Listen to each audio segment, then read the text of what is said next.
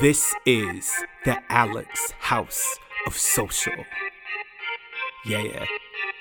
I got you. Live from Dubai. No, she's not shy. She'll make your social fly. Do not cry if you get no likes. Just stick with Alex and you'll be alright. In the darkness, she will be your light. Whoa, close your eyes. Tell me what you see.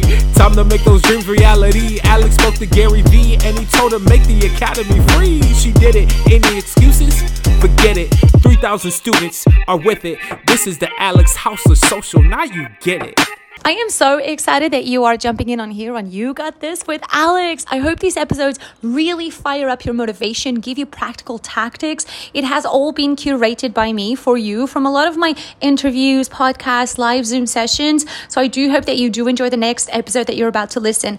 Also, remember, I have a free Rebel Academy with 20 plus free courses all on business, marketing, platform deep dives, content making. It's lifetime free. We're almost at 3,000 students. If you haven't enrolled, make sure that you jump on it. All of my courses are super interactive. I hope you enjoy today's podcast. You said exactly what I needed to hear because it was just like all these ideas, everything in my head. And I'm like, yes, you got to do this. I got to do that. I got to, yes.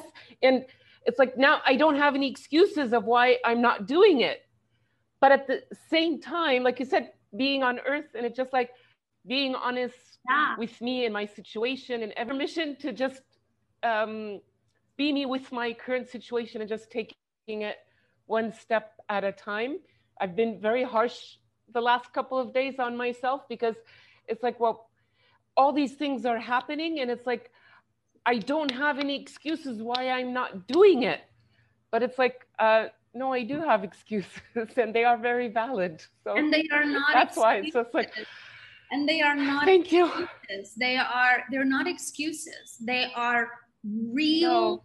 They are real um, scenarios. They are real life situations. We, if we are not, yeah. The most honorable thing that we can do to ourselves is to be kind to ourselves. The mo- I'm going to say that again the most honorable thing we can do is to be kind to ourselves, to understand what our mind and body needs. If I don't honor the needs that my mind and my body needs, how can I be good to myself so that I can be good to others? Holistic plan that it's going to support what we want to achieve since a lot of people feel frustrated and overwhelmed and think that they cannot accomplish something is that they are creating unrealistic plans for themselves.